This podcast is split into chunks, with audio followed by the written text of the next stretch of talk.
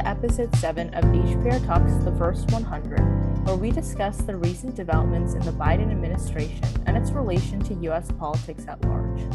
Last week, we covered Biden's criticism of the filibuster, the debate between Democratic and Republican lawmakers about the crisis at the southern border, increased pressure on the president to pass gun control laws as shootings continue to ravage the country, and the administration's efforts to combat American vaccination hesitancy. Today, we're going to start by discussing the immigration situation and Biden's potential plans to continue work on the wall begun by Trump. Then, we'll visit Florida's recent lawsuit against the administration for halting its cruise industry due to the pandemic. After that, we'll pivot to the Biden administration's financial aid to Palestinians, a complete reversal of Trump era policies and then turn toward its decision to blacklist seven Chinese companies and labs which are thought to be developing new weapons of mass destruction. Finally, we'll discuss progress on the vaccine rollout and rumors about a potential vaccine passport. The situation at the border continues, with the month of March marking the most number of children arriving at the southern border, 18,800 of whom are unaccompanied minors. The previous record was approximately 11,000 children, and that was back in May of 2019. In a recent article, Politico said that, quote, the March figures come as President Joe Biden continues to grapple with the long-standing political and logistical challenges of handling an increased number of migrant arrivals. I think this phrase, quote, political and logistical sums it up pretty accurately. Not only does the Biden administration have to maneuver how best to respond to the surge of unaccompanied minors, but is also struggling to appease both Democrats and Republicans. That's certainly correct. It's proving rather difficult for the Biden administration to receive approval from one side, let alone both. Republicans continue to criticize the Biden administration's departure from Trump era immigration policies and say that the new measures have encouraged what they say to be an uncontrollable crisis at the border, all amidst a pandemic. Just two days ago, it was reported that the Biden administration may actually continue the construction of former President Trump's border wall. During the Trump administration, approximately 460 miles of the wall was constructed. Alejandro Mayorkas, the current Department of Homeland Security Secretary, has said that he is considering plans to fill in gaps in this wall. President Biden has previously been a strong opponent to his predecessor's U.S. border wall, going as far as to mention he would not build, quote, one more foot of said wall.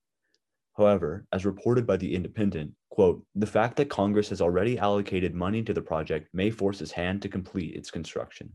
Democratic Representative Ilhan Omar from Minnesota tweeted Wednesday that, quote, it's shameful and unacceptable for at POTUS to continue the construction of Trump's xenophobic and racist wall.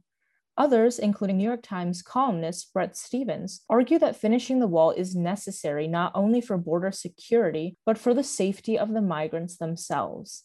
Stephens argues that despite the fact that, quote, walls also cannot address the root cause of our immigration crisis, they are still an quote, imperfect but functional deterrent against the most reckless forms of border crossing, and describes the wall as a quote, barrier against sudden future surges of mass migration.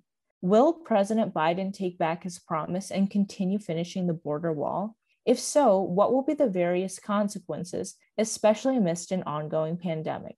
Check back next week for more updates. Republican governor of Florida, Ron DeSantis, announced Thursday a lawsuit filed against the Biden administration. The lawsuit, which was filed against Health and Human Services Secretary Xavier Becerra and Centers for Disease Control and Prevention Director Rochelle Walensky, calls for the elimination of regulations that are keeping the cruise industry from continuing business. DeSantis, who is an outspoken critic against COVID 19 restrictions and a prospective Republican candidate for president in 2024, said that the federal government has been crippling the cruise industry despite insufficient evidence that seizing cruise ships from continuing operations is detrimental to the pandemic. In his announcement Thursday, he said that this regulation was, quote, not reasonable and, quote, not rational, also stating that, quote, we don't believe the federal government has the right to mothball an industry over a year based on very little evidence and very little data. This is not the first time lawmakers and political figures from the state of Florida have challenged the policies of the Biden administration. In early March, the Attorney General of Florida, Ashley Moody, filed a federal lawsuit against the Biden administration on the grounds of immigration, arguing that the new president's policies work against public safety measures. Moody worked jointly with DeSantis to file Thursday's lawsuit as well. The 21 page lawsuit argues that the state of Florida has lost significant jobs and taken an enormous financial toll due to the various COVID restrictions in place, and pushes back against the jurisdiction of the federal government when it comes to state mandates. A portion of the report reads, quote, "The CDC does not have the authority to issue year and a half long nationwide lockdowns of entire industries. And even if it did, its actions here are arbitrary and capricious and otherwise violate the Administrative Procedures Act." The lawsuit additionally argues that without the state court's interference with the Biden administration's policies, the state of Florida will, quote, lose hundreds of millions of dollars, if not billions, and more importantly, the approximately 159,000 hardworking Floridians whose livelihoods depend on the cruise industry could lose everything. How will the Biden administration respond to this newest lawsuit against them? Will other counties with Republican leaders fall in step with Florida and challenge the authority of the federal government regarding COVID 19 regulations? We're as curious as you are to find out. In a complete shift from Trump era policy, the Biden administration has agreed to provide 235 million in US dollars of aid to Palestinians, and two-thirds of this fund will be administered to the United Nations Agency for Palestinian Refugees. Titled the United Nations Relief and Works Agency, UNRWA, this agency lost a huge amount of its financial support in 2018 when $360 million of US funds were not offered by the Trump administration.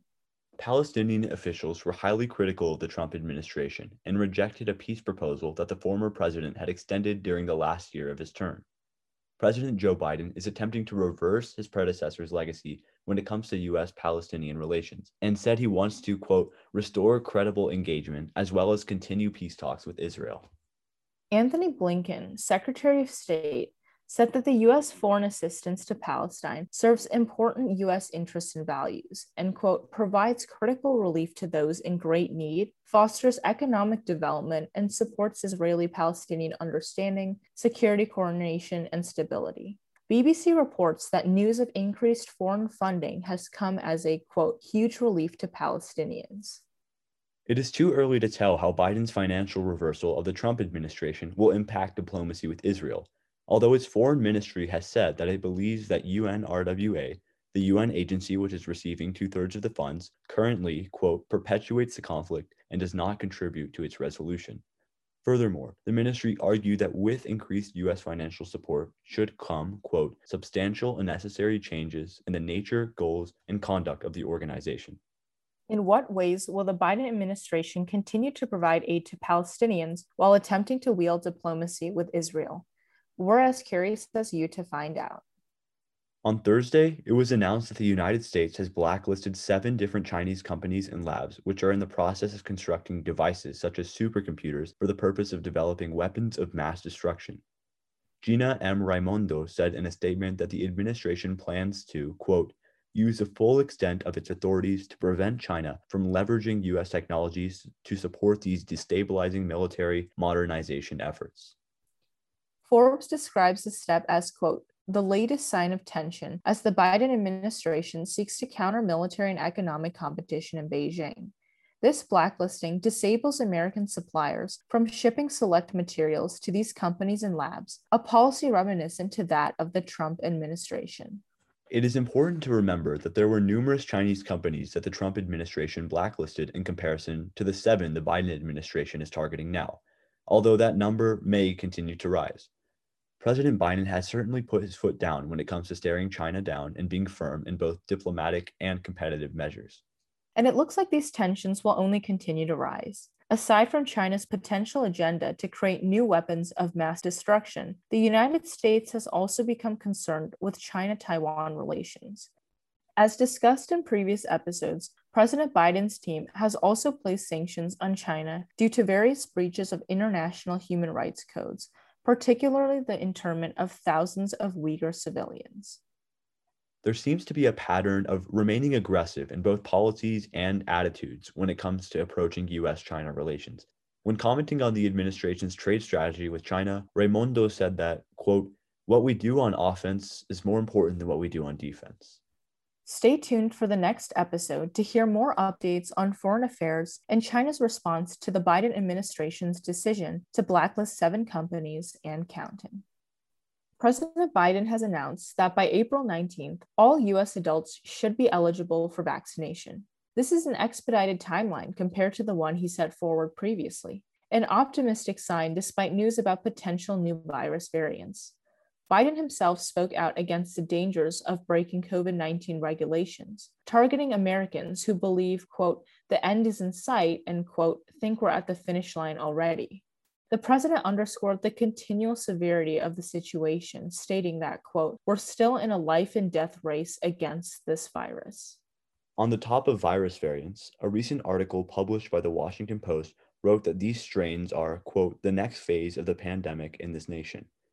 Though it is too early to tell whether current vaccines will be able to ward off every single newly recorded variant, scientists have confirmed that pre existing vaccines are equally as effective against a new strain, which was discovered in the United Kingdom a couple weeks ago. Despite rumors that the Biden administration may mandate that all Americans carry documentation called a COVID 19 vaccine passport, which proves to authorities that one is vaccinated, Press Secretary Jen Psaki confirmed Tuesday that there would be nothing of the sort. During a press briefing, Psaki said that, quote, the government is not now, nor will it be, supporting a system that requires Americans to carry a credential. Many individuals have criticized this rumor as being a potential threat to citizen privacy, and Psaki certainly anticipated that when she said that as vaccination databases are, quote, being considered by the private and non-private sectors, the federal government believes that these sectors should prioritize the rights of Americans so that, quote, these systems are not used against people unfairly. Dr. Anthony Fauci, however, has not ruled out a potential vaccine passport on a local level. When speaking on Fox News last week, Fauci admitted that it's a, quote, very controversial issue and argued that while there are practical merits to it, quote, there are a lot of concerns and objections about discrimination for people who don't, or Big Brother looking over you and giving you the right or not to enter into a theater or restaurant. Will local governments or private entities develop a vaccine passport? And if so, where will the Biden administration stand on that matter? How will it affect American life as we know it, if at all? More on that to come in future episodes. In other news, the Biden administration is preparing to roll out an ambitious funeral assistance program designed to support COVID 19 victims and their families by providing up to $9,000 to assist with burial costs of Americans who've died as a result of the virus. As the Washington Post reports, this would be, quote, the largest program of its type ever offered by the federal government. Any American would be eligible for this program despite their current income status, and it is estimated that such a program would cost the country several billion dollars in funds. How this program, coupled with the stimulus relief package, will impact the US economy, we'll have to wait and see on that front. Stay tuned for next week's episode as we continue to cover all things related to the Biden administration and provide analysis on key developments of the week. Will President Biden reverse his promise and begin rebuilding portions of the wall begun by former President Trump? How will China respond to the blacklisting of seven of its companies and increased aggression from the Biden administration? How will the newly emerging virus strains impact the current plans of the United States and countries all over the world as individuals prepare for a post pandemic reality? We hope you'll check out our next episode next week to find out. And with that, I'm Emmy. And I'm Fawwaz. And this has been HPR Talks, the first 100. Until next time.